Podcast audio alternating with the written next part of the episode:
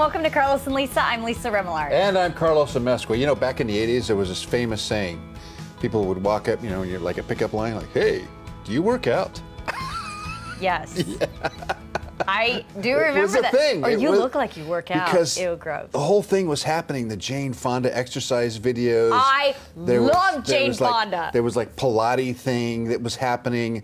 Uh, Suzanne Somers was doing her the exercise. The Thigh Master. The Thigh Master. Stop it. That was all a thing. Of course. It was a big thing. And that's, Jazzercise, yeah, warmers, leg warmer socks. All of it, yes. Yeah, yeah, that was a thing back then.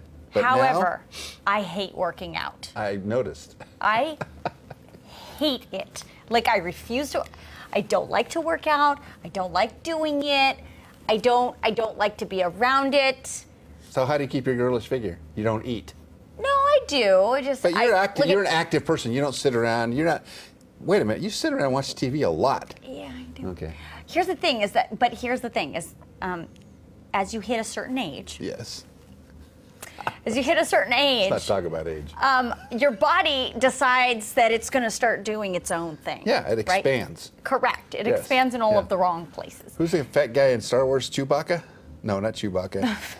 Oh, Jabba. Pizza the Hutt. Jabba. Pizza the Hutt. Pizza, that's Pizza, in baseball. Yeah, sometimes I feel like that guy. Right. Because I don't work out. But there's a new study uh, in a psychology journal that shows the right music, like uh, a legal performance-enhancing drug.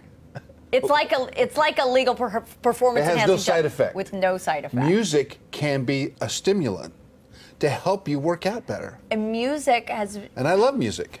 Right? It's shown to help you lose more weight if you're doing the using and listening to the right kinds of music when you are working out. I've never out. done that. So it's, it I think it's a hundred and it has to have a um, one hundred seventy beats per minute.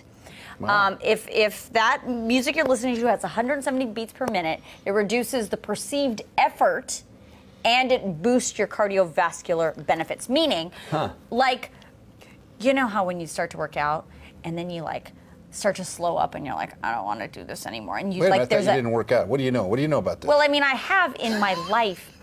Every once in a while, You've done it. Done it, yeah. Right. So I know there's a point when I'm like, I gotta quit. Like, this is too hard. And then you yeah. have to either quit or you have to push through, yeah. right? And so this, if you're listening to the right tempo music, it reduces your perceived effort.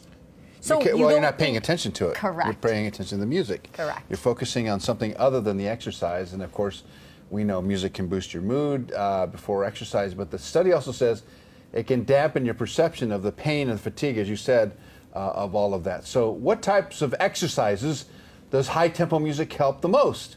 The effects were greatest for endurance exercise like brisk walking, running, biking, and now they have waterproof uh, earplugs so you can swim as well. You like to music. swim. I like to, I, you know. You used I'm, to swim a lot. The thing about me, and, and this, is, this is the honest truth, I spent so much time in the gym when I was young mm-hmm. that I got fed up with it. Oh. I got tired of working out.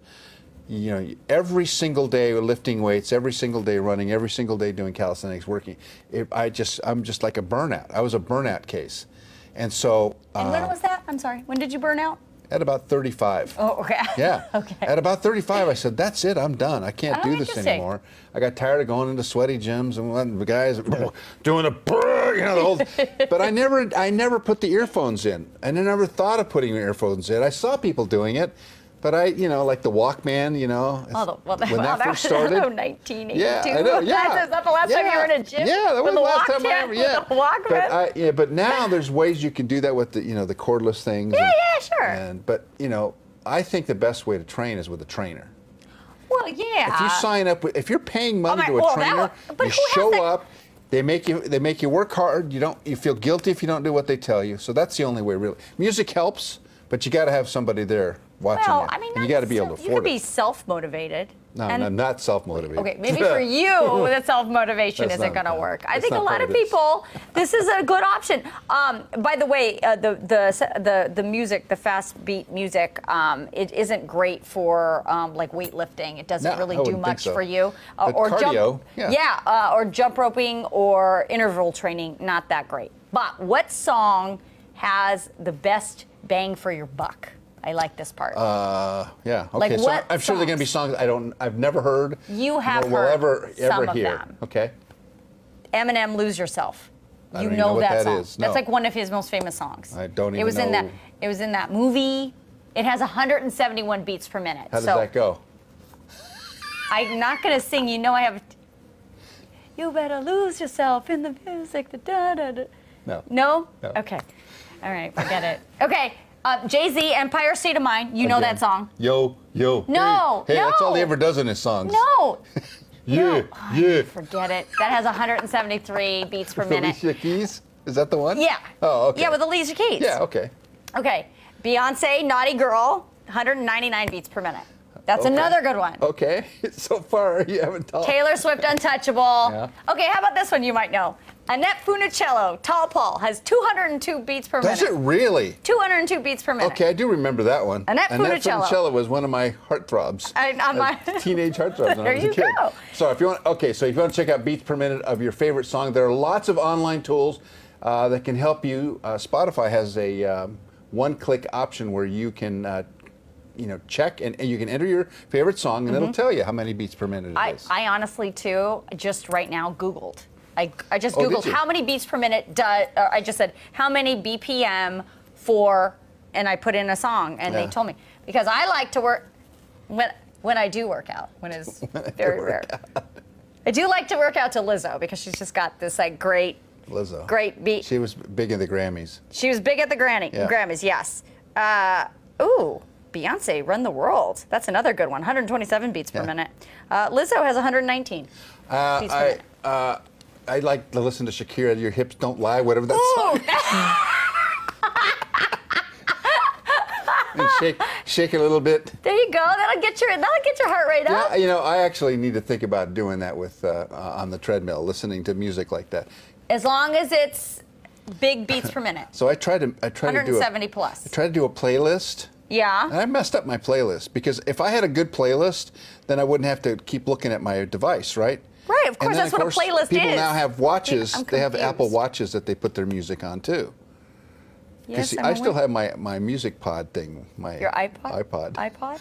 Yeah, it still has tons of music. Look, at, let me tell you something. Mostly Chicago. I, I don't hate on that. I have one, too. Yeah, no, and I, everybody that looks at me with it, they're like, what in the hell are you doing with that? Yeah. And I was like, look, just, I like it. Yeah. It has a solitaire game on it. I'm into it. It just works. It, just, it just works. works. And I got all my playlists but on it. I'll tell you what alone. I do put my earphones in for when I ski. Really? I love to ski to music. Isn't that weird?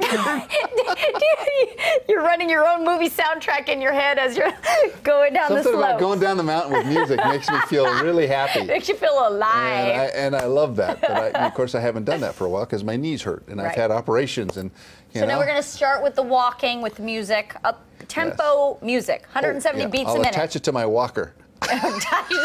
Make sure you put the tennis balls yeah, on it. I'm so, you so can just excited, and I just can't hide it. I'm about to lose control.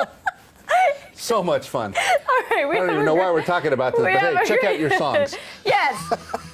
Good, good music, up-tempo music helps your cardiovascular health, helps you work out. All right, we have a great show. I'm out of breath. I know. You got to work out so you can yeah. have some stamina. We'll be right back. Still ahead, Greg Cohen is running four marathons this year to help raise awareness for a good cause. Hear his story next. And later, actor Sean Kanan from Studio City is here telling us why he decided to create this show.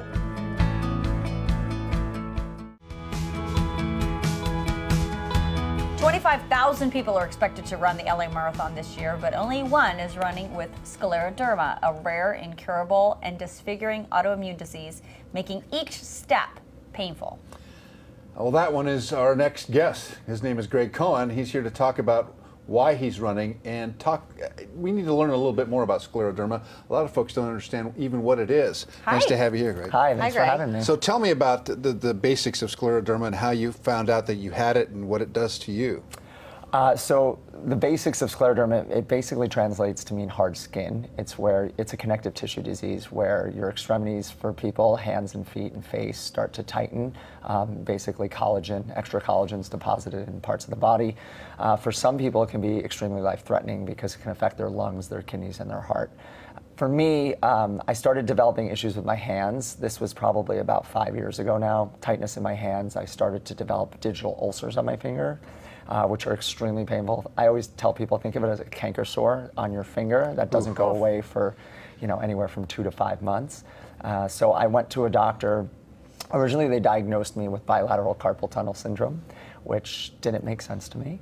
Right. Uh, so I went to a rheumatologist. At the time, they were a little hesitant to diagnose me with this, which for a lot of patients, scleroderma is not diagnosed right away. Mm-hmm. uh, instead, I was diagnosed with, diagnosed with Hashimoto's, a thyroid condition, but my doctor told me, come back in a few months. I waited about a year and a half. Wow. Wow. A little stubborn. Uh, I developed an ulcer that wouldn't go away, so I finally went back, and that's when I was diagnosed back in twenty seventeen. So knowing that, mm-hmm. and having to live with all of that pain, why in the world are you running a marathon? Actually, why are you running four marathons? Uh, well, it's interesting. Uh, back, if you would have caught me five years ago, I probably never would have run a marathon. I've always been an athlete. Uh, one of the things my my original doctor told me about why I, I haven't developed, you know, some internal things, or just in general why I present very healthy, is because of my level of physical activity.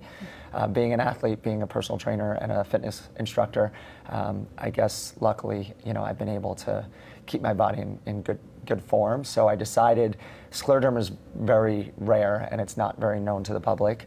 Uh, I wanted to raise awareness and help raise money for patient support as well as research. And I decided two years ago to run the L A Marathon, which I did. And then I decided to do it again last year.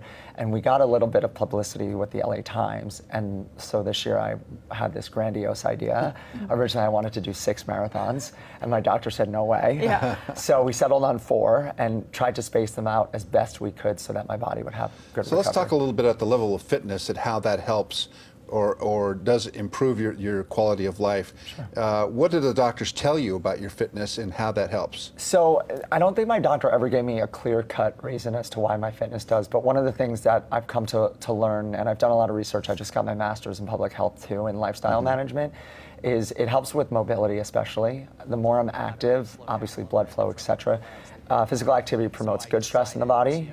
Too much of it, obviously bad, but um, it allows for the flexibility of my joints. Mm. Um, don't get me wrong, my joints are probably not as good as your average person that does not have scleroderma, uh, but it allows me to keep flexibility in my extremities especially.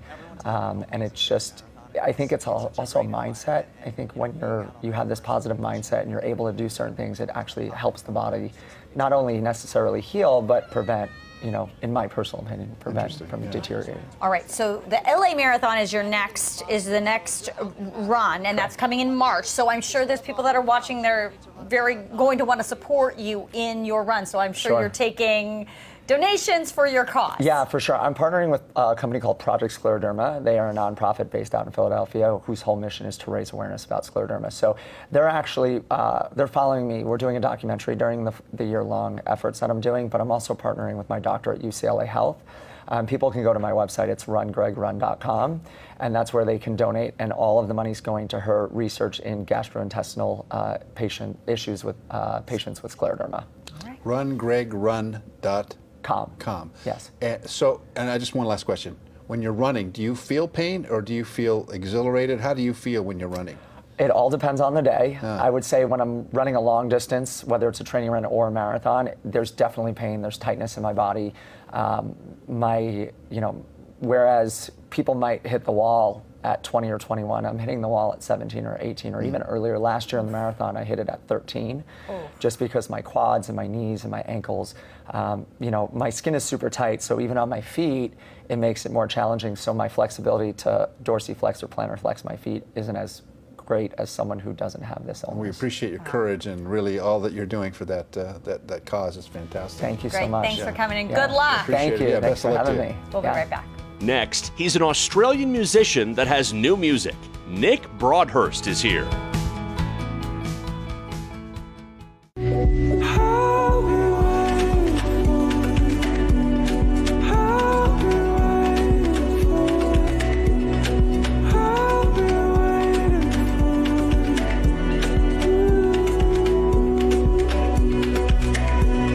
Australian artist Nick Rodhurst is back with new music after the success of his debut album, Thank You, which had sixteen million streams. Listen to that beautiful sound, his voice. It's, it's haunting and peaceful and beautiful, inviting. It's just amazing. Yeah. And Nick is here. Hi, Nick. Hi, Thank Nick. How are you? So they, um, let's talk about the single. Yes. Um, this is, well, first, for people who don't, the Americans who don't know your music, yeah. you have a very interesting vibe. Where does that come from, this peaceful meditation yeah. vibe? Where does that come from? I think that comes from my own personal journey. Mm-hmm. You know, I, I came from a band which was very much in the sort of more electronic pop space, um, partying, that sort of world. And I lived a very, very different life. So I had to move through some things in my life. I went through some challenges, and from that I had to go into periods of deep reflection and meditation and, and really, you know, practicing a lot of self-love and all the things that needed to pull me out of that sort of space in my life. And then you sort of become that. And then I think your music is a reflection of Wait, I can't. Be I cannot believe that you had trouble with your band. No band has troubles. No, no one suffers through that whole period in their lives. This is a tough transition for you, and to to come out of it the way you did, there's something inside of you that said, "I'm searching," right? Yeah, absolutely. Yeah, I think it's also even outside of the music. You know, I had at that time I was married to someone differently. I had a relationship that was failing. I was going through a divorce. I had a young child, mm. and also, my health imploded completely as well. I had viral meningitis. I was oh bedridden for three years. I had a whole bunch of things that hit me very hard. So, you know, when you go through those sorts of things, you really need to dig deep. I want to, yeah. I want to talk about um, because you were part of that kind of group, yeah. right? That electronic dance party group, um, and this is a huge departure. Yeah. Are your fans from previous? How do they feel about this new avenue for you? I honestly don't think there's even a connection. Really? Yeah, I think like there's completely different audiences. Really? Yep, absolutely. So you don't even worry about it. Just no, do what you do. Just do what I do. I can only do me. yeah, so, right. now, so, so I know it's a little bit of an electronic thing in the in, in the in the piece that we just listened to. Is it is it your aim to to soothe, to invigorate, or what? Yeah, I think one thing that happens with my music, I hear a lot through social media. The feedback that I get is that people have a certain feeling they get when they listen to my music. And that's never really my intention. My intention is to write things which make me feel something. Mm-hmm. Because I know if I'm feeling something, someone else out there will, whether it's one person or a million or a hundred million. So I really have to just sort of create what feels true and let the world decide for themselves if it's for them. Okay, so we're looking right now at the visual music video for the song Inner Love. Tell me about the visual artistry and where does that come from? Because you know, I think you're a doll, but that's out there. That's like really out there. So tell me about it. Yeah, look, I think that music videos play a really interesting role in music because the artist gets an, ex an opportunity to explain themselves differently to what's just in the music. Mm-hmm. Because the music is very much open to the listener. Mm-hmm. The visuals allow us to sort of portray something that is, you know, something we're feeling about the song. This song really is a song about going from dark to light. It's a journey out of depression, actually. Mm. And Interesting. the way that she moves is very much open to interpretation, but it's a journey of, you know, at the beginning she's trying to get my attention. It's that darkness trying to pull at me. And then she just begins to free up and be more free-flowing, and I'm more relaxed with her. So there's a whole sort of theme behind it, which is explaining the journey. How it's interesting. interesting. Uh, what I find really interesting is that the high pitch of your voice is, was surprising to me. But it's very smooth and and uh, and somewhat, uh, I'm going to say sexual, but also yes. very, uh, there's an erotic nature to it as well. I'll take that. Yeah. and, I, and, I, and I mean that in an honest way, like in, yeah. that when I listened to you, what, you, what you were creating, that's what I got, that the, the vibe can go any, either way, depending on how you're feeling as a listener, right? Yeah, I think, you know, it's interesting you mentioned sexual because my wife, Melissa Remillard, who's coming on your show. Yes, she is. We're excited to have her. Um, we speak very openly about our sex life mm-hmm. because we are big believers that when you're in a relationship, intimacy is foundational to its success. Mm-hmm. Intimacy is the glue that holds your relationship together. And so we're, we're quite known for being really, really open about it. In fact, we did a tour together, which was called the Open Wide Tour. And Melissa has a book called Open Wide. I have a song called Open Wide. We released them around the same time. And the tour was like a real-life musical. It was music interwoven with meditation and real-life story from both of us. And a lot of that story revolved around our intimate life.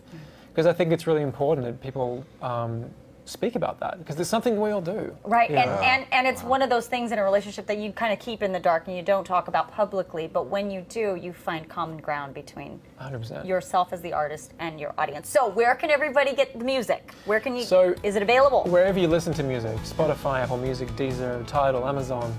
All of it. Everywhere. Nick right. Broadhurst. Thank you for coming, Nick. Thank you. Nice to meet you. Fantastic to have you here, and continued success to you. Thank you very much. Next, how can you tell if you're being manipulated by someone? We talked to an expert on keeping boundaries and being proactive.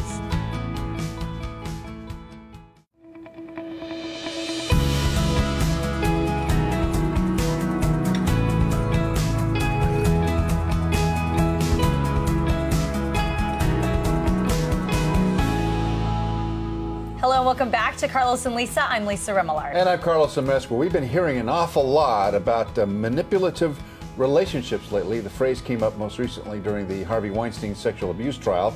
His defense team claimed one of the witnesses manipulated Weinstein by keeping in touch with the former movie mogul after sexual encounters as a way to get what she wanted from him. Of course, the prosecution also alleges that Weinstein used his power and influence to manipulate his alleged victims Uh, as a way to assert control over them. I mean, we're not just seeing it in, you know, in, in that news. I mean, we see it in T V shows. I mean, this is what movies yeah. are based on. Oh, yeah, on, absolutely. These manipulative relationships. Right, right. Also, a uh, recent interview, uh, musician R. Kelly, uh, his now ex-girlfriend, accused him of manipulating her during their five-year relationship. Manipulation certainly isn't limited only to these high-profile Uh, people. It, it, of course, happens in everyday life, as you say, mm-hmm. and we see it so much that uh, you know, people are talking about it now, and how you can deal with this type of intimate partner violence and manipulation, which affects millions of Americans each year, because manipulation is not a physical violence. Sometimes it's just it's a mental thing, and it goes unnoticed. Well, it goes un unnoticed from the outside world, and not, yeah. not necessarily Inside. internally. So, yeah. how do you identify if you are on the receiving end of that manipulation, especially if it's coming from a loved one? Joining us is licensed marriage and family therapist and mental health YouTuber expert, Katie Morton. Hi, Katie. Hi, how Katie. are you? Good. How are you? Okay, so all that to say, manipulate, manipulation in relationships has been going on since the beginning of time. Yes. But why now is it kind of a topic of concern? I think because we're seeing it play out fully because of social media, right? I think we're able to like track back things people said, situations, scenarios as they rolled out. I think people are just more aware. We talk about toxic relationships a lot, and this is a form of that. Is it a learned thing? I mean, do you think people learn it from their parents, learn it from their friends? Where do they get that? It can, it can come from behavior we learn from parents, family, friends, but it can also just be a part of a, a bigger mental illness, like mm-hmm. narcissistic personality disorder, for instance, or borderline personality disorder can both come along with these flavors of manipulation.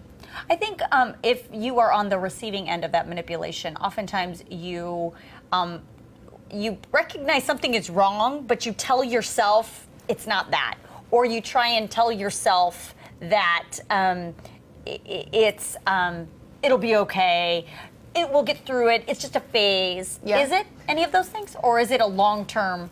It depends on the scenario. Mm-hmm. A lot of people manipulate. We might say something a little passive-aggressive to get someone to do something, right? Sure. Because we're not always great at direct communication, saying, it would mean a lot if you could just do this thing for me. Mm-hmm. Instead, we'll like drag, like let's say we don't want to go to a party, but our spouse really wants us to go. Mm-hmm. We can drag our feet, we can forget where the keys are, we can do a lot of these passive-aggressive things to right. make us late. Right. So in so that way- we don't spend much time there. Exactly. Right. So that's, that's what I would call just like regular basic manipulation in relationships to do what we really want to do. Mm-hmm. However, when that goes further to uh, what we call gaslighting, when you remember something one way and I'm like, that's not what happened. You're remembering it wrong. You actually were the one that was mean to me. We right. turn to the tables on people. That's when it becomes more toxic, and it can be dangerous for people. Wow. I mean, that's kind of what we're seeing play out in the news these it's days. Everywhere. That, ga and that term gaslighting, I keep seeing it over yes. and over and over again. But why are we powerless to stop it?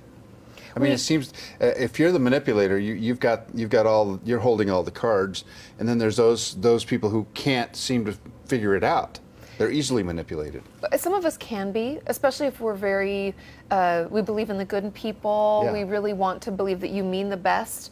But if we have healthy boundaries, that's the, the best armor against this, is if you're like, no, I didn't want to do this. You speak clearly, you tell them what you want, what you don't want, and you don't allow certain behavior. Like, no, you're remembering it incorrectly, and you say, hey, I remember it how I remember it. I don't want to talk about this anymore. Boom, wow. You've shut down the manipulation.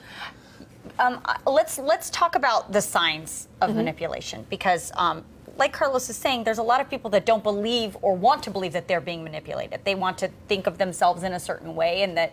So how do you recognize, okay, I, yes, it's happening to me? What are the signs? The first is if you start to second guess yourself a lot, like we're talking about gaslighting. Mm-hmm. If everything you remember one way or another, someone's telling you it's different, and you're like, am I going crazy? Mm-hmm. That's a that's a really yeah. a big red yeah. flag. That makes a lot of sense. Also, if you feel bad about yourself when you're around a certain person, that's another sign, because they usually tend to put us down any chance they get. Um, if we find ourselves slowly being isolated, like we're losing close friendships, those are all things that I would tell people to look out for. Hmm. What um, what is the what is the danger of not recognizing it and stopping it? Yeah. A really. There's so much. Well, yeah. I mean, first of all, really detrimental relationship to your own thoughts about yourself, your own confidence. Mm-hmm. And it can also cause us to be in a series of relationships that are similar, because that starts to feel comfortable. Mm-hmm. Um, so it erodes our sense of self, our confidence, and can lead to more toxic relationships. Mm-hmm. Not to mention, I would imagine, then as the manipul the one who is being manipulated, you might end up doing things that you would never do, but you know, on oh, your own accord. one hundred percent, I mean, not yeah. to even go down that route, but you could really get into some serious trouble on your own. Well, yes, because if you are being manipulated, remember, they're like making us think that we're crazy, we're remembering yeah. things differently. If they're trying to get us to do things mm-hmm. right through this, we can end up doing things we would no. never do. Now, if you're normally. a salesperson, you're all about manipulation. Because, so there are some positive things you can do, right, with the, with the skill set of being able to get people to do what you want them to do. Like, leaders use manipulation. Mm-hmm. Yes. Tell me about some of the positive sides of this. I think some of the positives are when you're doing things for the betterment of others and trying to get people on board for something that's mm-hmm. positive. That can be a good thing um, as well. I mean, sales is good for you as the salesperson, but maybe not for the person that you're selling to. So I don't know if that is always correct. Right. Mm-hmm. um, but I think in a lot of ways it can lead to leadership skills, um, kind of cult personalities. I think that's why celebrities are so good at it, is because they know how to read people and situations. Um, I don't know if manipulation is ever one hundred percent a positive thing. I think it's better to have direct communication, clear understanding, um, but it can lead to success. Right. Unfortunately. Yeah. Right. Yeah. Well, because we, we're, we're prone, we want to hear what we want to hear, and if somebody is telling us what we want to hear, then we're like, yes, tell me more. Yeah, exactly. Right. Um, okay, uh, lastly, what about the person that is the manipulator? Is that person inherently an evil person, or is that just the, the nature of them trying to get what they want out of it? Most people aren't inherently evil. Mm-hmm. I mean, by and large, we I'd know. I'd like to believe that. I, I know. Me too. I mean, I've met a couple of real evil people in my day. And there are a few. Right. Yeah. But the percentage is so low. Most people who are manipulative just don't have other ways of getting their needs met. They never learned how to directly communicate, and that it's okay to say, that made me upset. They don't know how to express that. Therefore, they use other skills and tools to get their way. Yeah. Interesting. So be direct. I think that's the best way not to be manipulated. Yeah, I yeah. love that. Yeah, I love that. I remember it differently. I don't want to talk about this mm-hmm. anymore. I love. I'm going to use that like every day. Carlos, I remember it differently, and I don't want to talk about it no, anymore. No, that's not really how it happened. Let me tell you how it happened. Thanks for coming in. Yes, thanks I for was there. I was me. sober. I yeah. We'll be right back. Next, he has a book about the crazy life of broadcast news. Meet Ken Davis. And then actor Sean Kanan was a soap star for years. How he gives a nod to that life in his new series, Studio City.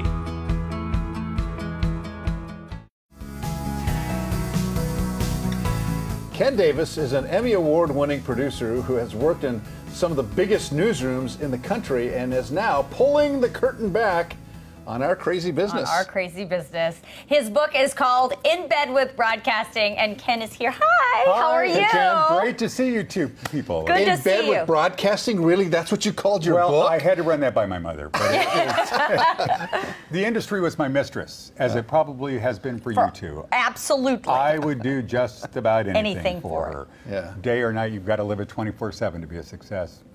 And I want you to know you're one of my three favorite anchormen. Oh, that's Aww. very nice. My third favorite, actually. Yeah, yeah, I know. At the I, bottom I, of the list. Walter, Walter Cronkite. Yeah.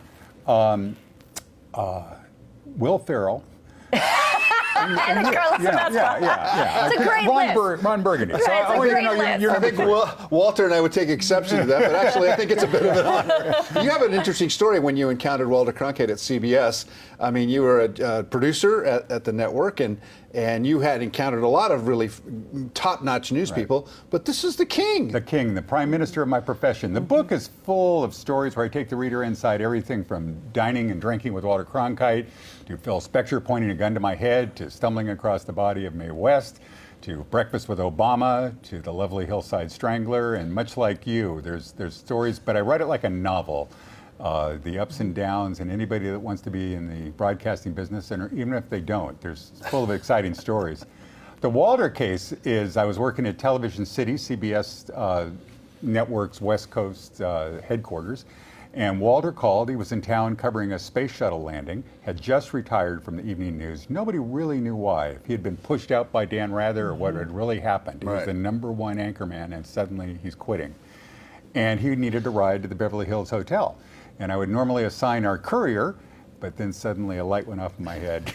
This is freaking Walter Cronkite. Yeah, you know? I'm going to show up and drive him wherever he needs to I'm go. I'm in my pajamas. And, and I met him in his helicopter. I landed on top of T V City. Uh, I took him to his hotel at the Beverly Hills Hotel, and he said, I want to go out to dinner, but I want to go to some place that's not fancy-dancy, where I won't necessarily be recognized, because even I like my own privacy. Mm-hmm. I didn't know where to take him, and it suddenly dawned on me I would take him to a dive called the Formosa Cafe oh, in yeah. Hollywood. Nice. Yeah. And the reason is the bartender and I were buddies. He was, the bartender was like eighty-five years old, but from when I had worked around the corner at Channel thirteen. Mm-hmm. We had a wonderful evening. We discussed everything from the news business to ethics to women to politics to... Uh, he was a character. A character. To a nice. case of, he had a case of diarrhea when he was on live T V and how he got through that. So that's, you know, it's the nitty-gritty, I mean, the full story, you know? This is Walter Cronkite, right? you know? Okay, so I want to talk about the news business in general, yes. because news people are, I always say, we are a certain breed of people. We are... often highly skeptical. We are lunatics at heart. We without a doubt excitement we, junkies. Right, excitement junkies yeah, yeah. who are just always turning, turning, turning, always thinking, always trying to consume mm-hmm. information. So my question to you is, what do you share in this book that other people wouldn't know about the news business or don't understand about our business? I talk about that. How we are affected, in particular, uh, the M G M Grand Fire in Las Vegas, where eighty-two people died. I, yeah. I was breaking down, crying while mm-hmm. trying to cover this. Mm-hmm. I try to tell people we're human beings, too. Uh, it's you, you meet the most fascinating people in the world, and the trick is to keep your head on straight. Mm-hmm. And uh, I get also into the dangers of so-called fake news and how news and democracy are closely tied together. If we don't have a free press, democracy can be in trouble. And uh, anybody in today's world can be a journalist with their cell phones and right. internet and everything else. So I'm kind of pushing for maybe a code of ethics that journalists should follow. Uh, maybe even like a top, whether people become a meteorologist or an attorney has to pass the bar exam, maybe we can hire the bar for journalists mm-hmm. because it's, this country's in danger if, uh, if so-called amateurs get in charge. But mm-hmm. you have to keep, you also have to keep an open mind. There's always another side to the story, mm-hmm. and and and uh, and that's what's been lost in a lot right. of uh, you know what we hear now with social media. Yes. You get one side, and then there's like groupthink. Yeah, uh, everybody right. who agrees with that jumps on the bandwagon, and then it becomes fact. Totally Somehow true. It becomes fact when you haven't heard from the other side. So you get an unbalanced news, and people, a lot of people, young people especially, are getting their news from that. Well, eighty percent of us, they say, get most of our news from social media yeah. and our contacts, our clergy, our Terrifying. friends, and, and they're not getting the full story. All you have to do is go to the internet, and I don't care if you're left, right, right. or if you're Any. from Pluto. But there's one, right. one, thing, one thing about this, and that is that uh, curiosity is a big component of it. We're all very curious That's people. something else, that we're all and, curious mm-hmm. people. And, and your encounter with, you know, you're curious enough to go to Mae West's hotel or her where home. she lived, right. her home, right. to find out, it, to confirm that she's dead. And almost get arrested, sneaking in an elevator. And uh, in some ways it can sound like a childish adventure, but you get the fever. And mm-hmm. uh, uh, the news fever gets a hold of you.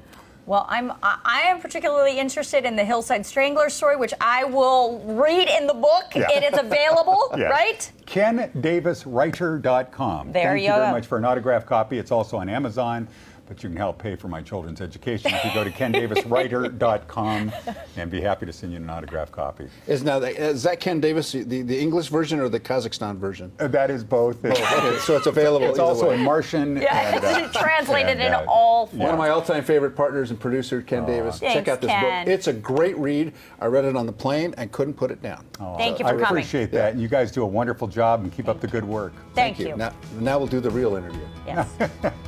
Next. Actor Sean Kanan tells us about his new show, Studio City.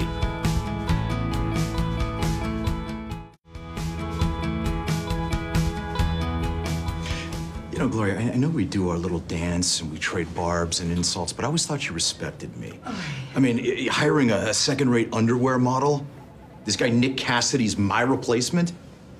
Replacement? I was thinking rival, but now that you mention it. All you soap fans are going to be excited about our next guest. He's been on General Hospital, Bold and the Beautiful, and The Young and the Restless. Now he's created a T V show about the soap industry called Studio City. Please welcome Sean Kanan. Nice to have hey, you, Sean. Sean. Thank you so much for having me. Okay. Oh, that's a funny scene, actually. So we've had the fabulous P Patrica Darbo, right. who is also in Studio City yeah. on this show already. But this is your show? I mean, this was your creative genius. This is kind of my baby, where did it, yeah. where did it come from? You know, I had been working on this uh, project in different evolutions for a very long time. It was one of those things that uh, I'd, I'd put away in the desk, I'd bring out. And uh, at one point, my wife, Michelle, and I, who's one of the uh, writers on the show, decided, let's really start to whip this thing into shape. I had done two films with a guy named Timothy Woodward Junior He's a, he's a film director. And we were talking one day, and he said, you know, I, I'd really like to do something that's a, a short-form digital series. And I was like, you know something? I think I have exactly the project. Wow. And he said, if I like it, we'll do it. And eight weeks later, we were in production. Isn't that amazing? I mean, and I called all, you know, I, I called all my friends so in so daytime, friends. and I was like, please, please, you know. And, it's a, and Studio City is about what? Studio City follows the life of uh, Sam Stevens, who plays Doctor Pierce Hartley on the number two soap opera in daytime, Hearts on Fire. And, uh, you know, it's, it's all the crazy denizens of the soap world, and it's all of his crazy life outside of it. But, you know, I wanted to show what it's like working on a soap, um, you know, sometimes in a comedic light and sometimes in a profound light, and show it in a way that wasn't making soap operas the butt of the joke. You know, so often when right. you see them in the media, they're portrayed in a sort of hyperbolic, over-the-top way. Yeah. And, you know, we goose it a little bit, but for the most part,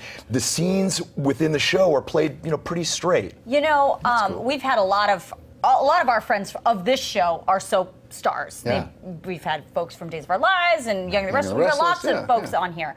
And all of them have talked about, I mean, you soap actors, you're, you're, you keep saying the thing that soap actors are the butt of the joke, but soap actors are really hardworking actors. We're talking Absolutely. long days, yeah. a lot of dialogue. You're trying to cram in a daily episode all that's, the time. That's, that's exactly why I was so happy to be able, able to use my friends that are soap opera actors right. predominantly on this, because we moved really quickly. Mm-hmm. uh, a tremendous amount of dialogue, some of which they got on the day, wow. and they would be like, all right, leave me alone for a few minutes. Brrr, they'd look at it, and, and they'd nail that's it. Amazing. Isn't that awesome? And it's, you know, you, you know, when you do a film, you're usually doing like seven or eight pages a day. When you're doing a soap opera, you're doing sometimes eighty pages a day. What?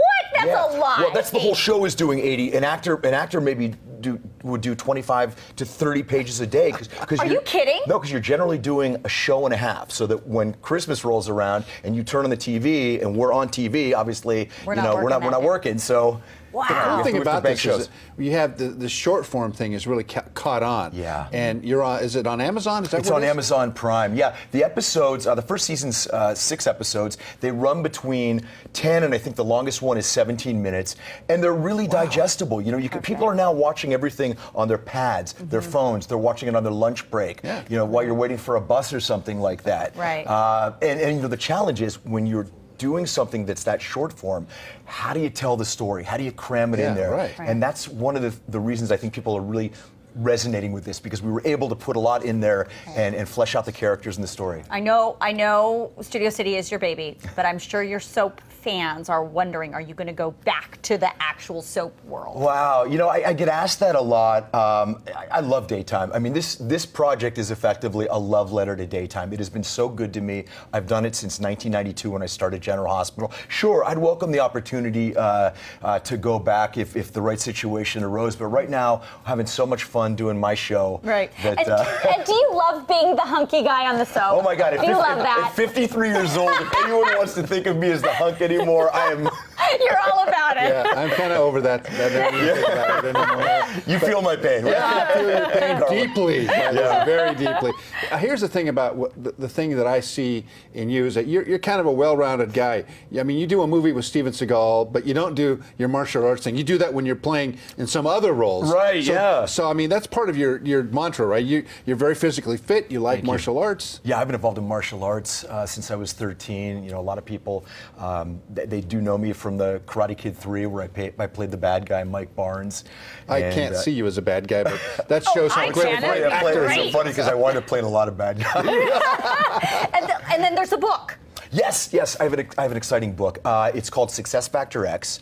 Uh, it was just named by Book Authority as one of the twenty best inspirational books of the last two decades. Wow. Uh, my partner Jill Lieberman and I went out to fifty people in all different uh, all different uh, areas and said, what's your best advice about success? And the response was incredible. We got Mark Cuban, we got Anthony Robbins, no kidding. Uh, we got Sarah Blakely, the first female billionaire, uh, Olympic athletes, Darryl McDaniels, founding member of Run D M C. Wow. And wow. It was really interesting to see all these people that ostensibly do very different things, and they have achieved their success utilizing a lot of the same benchmarks. You know, you start to see these common denominators yeah, right. uh, emerging, and it's it's a terrific book. It's inspirational, and it, it's really uh, gotten a great feedback from people. All right, as we wrap up here, yeah. give us one success thing that we could do here to, to, to launch our whole in enterprise here. You know, one of the biggest things that I'm a proponent of is, is owning the morning. Morning. You know, really getting up as early as you can, you know, centering yourself, doing a little meditation, doing a little uh, visualization of what the day is going to be, uh, and, and then just going out and making it happen. There you go. I think we go. There All right, go. Sean, thank you for coming in. Thank Good luck so with much. Studio City. It's great to have you here. Come back and see it. us again, will you? Anytime. All right, Sean. We'll be right back. Tomorrow on Carlos and Lisa, the Netflix show Hentified is getting a lot of buzz. Actress Brenda Banda is here to tell us all about it.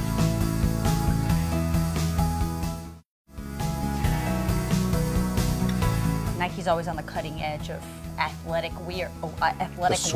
wear. The swoosh yeah. is on the move again. So how about this? This new tennis shoe uh-huh. from Nike is breaking records and causing all kinds of controversy. It's called the Venus Fly?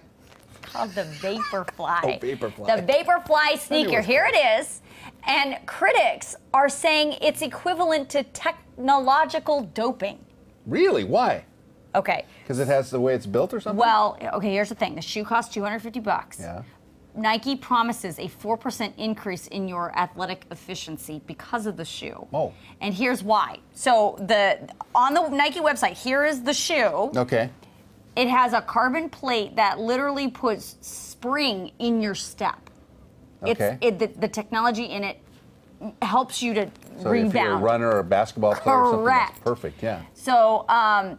over the last thirteen months, runners have recorded the five fastest marathon times ever, breaking records by wearing this shoe. Because it's all about the shoe. It's all about footwear. I mean, you've got to be in great shape to run those marathons, but really the, the edge could be your footwear, and I've heard that so before. So the question is, what about the highest level of competitive sports, the Olympics? Yeah.